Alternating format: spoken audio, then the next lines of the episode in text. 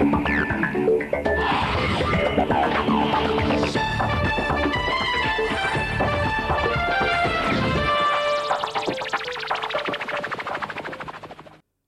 привет, это подкаст «Четверги вокруг света» у микрофона его ведущий Сергей Беляков. В истории музыки была такая эпоха под названием классицизм, но на смену ей пришла другая эпоха под названием романтизм. Именно романтизм подарил нам плеяду гениальных композиторов, новые инструменты и эксперименты с жанрами. Романтизм зародился во второй половине XIX века, вот, когда он закончился и закончился ли вообще, сказать сложно. Именно в этом вопросе мы и попытаемся сегодня разобраться. Романтизм — это первая эпоха, в которую композиторы начали выражать собственные чувства и переживания через музыку. Может показаться, что они это делали всегда. О чем еще можно писать, кроме как о любви, страданиях и потерях? Но на самом деле композиторов классицизма больше волновала гармония мира, в котором человек был лишь маленьким винтиком, а его чувства отходили на второй план. В предшествующую классицизму эпоху барокко музыка была эффектная и театрализованная. Она создавалась в угоду культу красоты, а не чувственности. В XIX веке сердца музыкальных романтиков больше не могли терпеть. Они требовали перемен. Композиторы были готовы выражать собственный характер и настроение через музыку. И это стремление сделало произведения романтизма индивидуальными. Если сочинения композиторов барокко или классицизма похожи друг на друга, то у известных романтиков есть свой почерк, который можно опознать даже без музыкального образования. К тому же романтизм — единственная эпоха в музыке, которая вполне официально делится на несколько периодов. Музыка раннего романтизма, яркими представителями которого являются Франц Шуберт, Феликс Мендельсон, по звуку хоть и похожа на музыку классицизма, но по смыслу уже не имеет с ней ничего общего.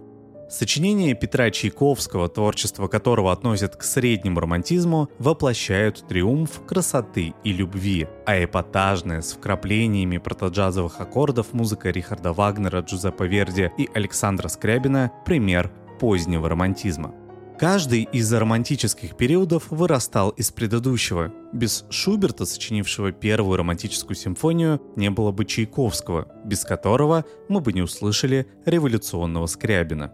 Вообще у отечественного романтизма была своя специфика. Когда в Европе уже активно творили романтики, в России главным и фактически единственным композитором был классик Михаил Глинка – Наверстывать музыкальное отставание отечественные творцы начали после его смерти в 1857 году. Поэтому в России романтизм, взяв от зарубежных композиторов только лучшее, сразу начался со среднего периода. Пока Чайковский творил в Москве, в Санкт-Петербурге активно крепла могучая кучка – объединение композиторов, стремившихся к музыкальной самобытности.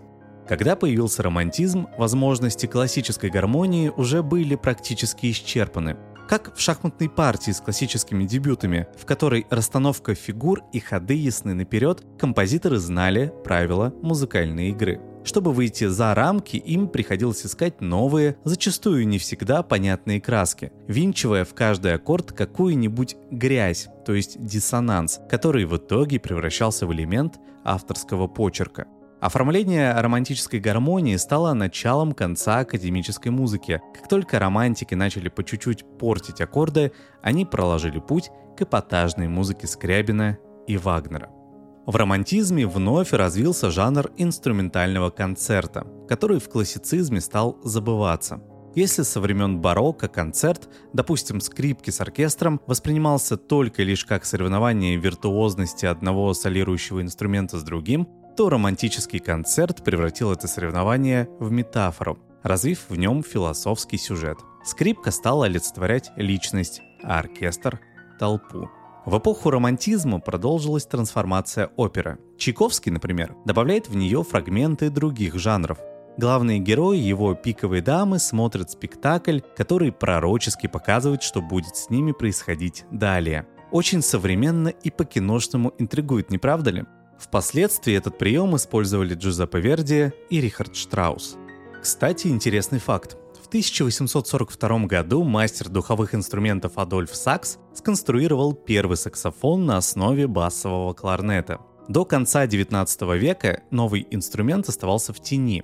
Музыканты просто не понимали, где его место в оркестре, с деревянными духовыми, из которых он вышел, или с медными, потому что он сделан из металла. Хотя многие романтики, открытые ко всему новому, приняли саксофон по достоинству, этот инструмент был оценен только в 1920-х годах, когда западный мир захлестнула джазовая лихорадка. Лучшие джазовые исполнители всех времен, включая Чарли Паркера и Луи Армстронга, играли на инструменте, который появился еще в эпоху романтизма.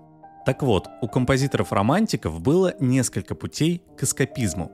Например, чтобы залечить душевные раны, они романтизировали и мифологизировали смерть. Почти каждое произведение было посвящено трагической любви. Ярчайший образец романтической мифологии – фантастическая симфония Гектора Берлиоза, ставшая манифестом французского романтизма. Главный герой симфонии – сам композитор, а его возлюбленная – то красавица-искусительница, то ведьма.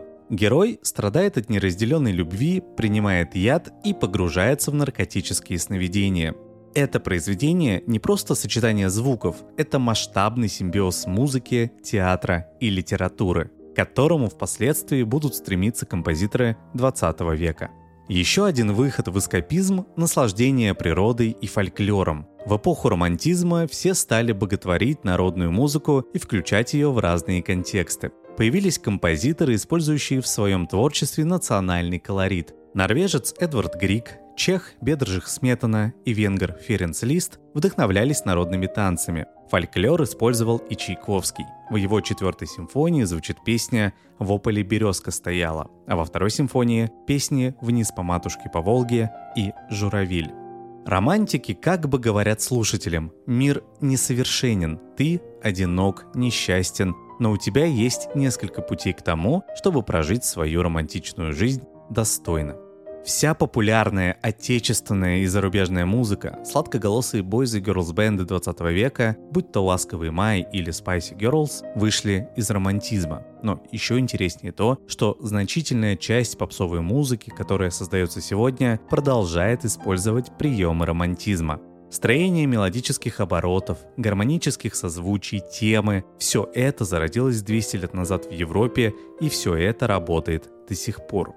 Получается, что романтизм — это самая важная и переломная эпоха в истории музыки, которой суждено было закончиться, пусть и на время, крахом красоты, а затем переродиться в виде авангарда. А на этом все. Это был подкаст «Четверги вокруг света». До новых встреч!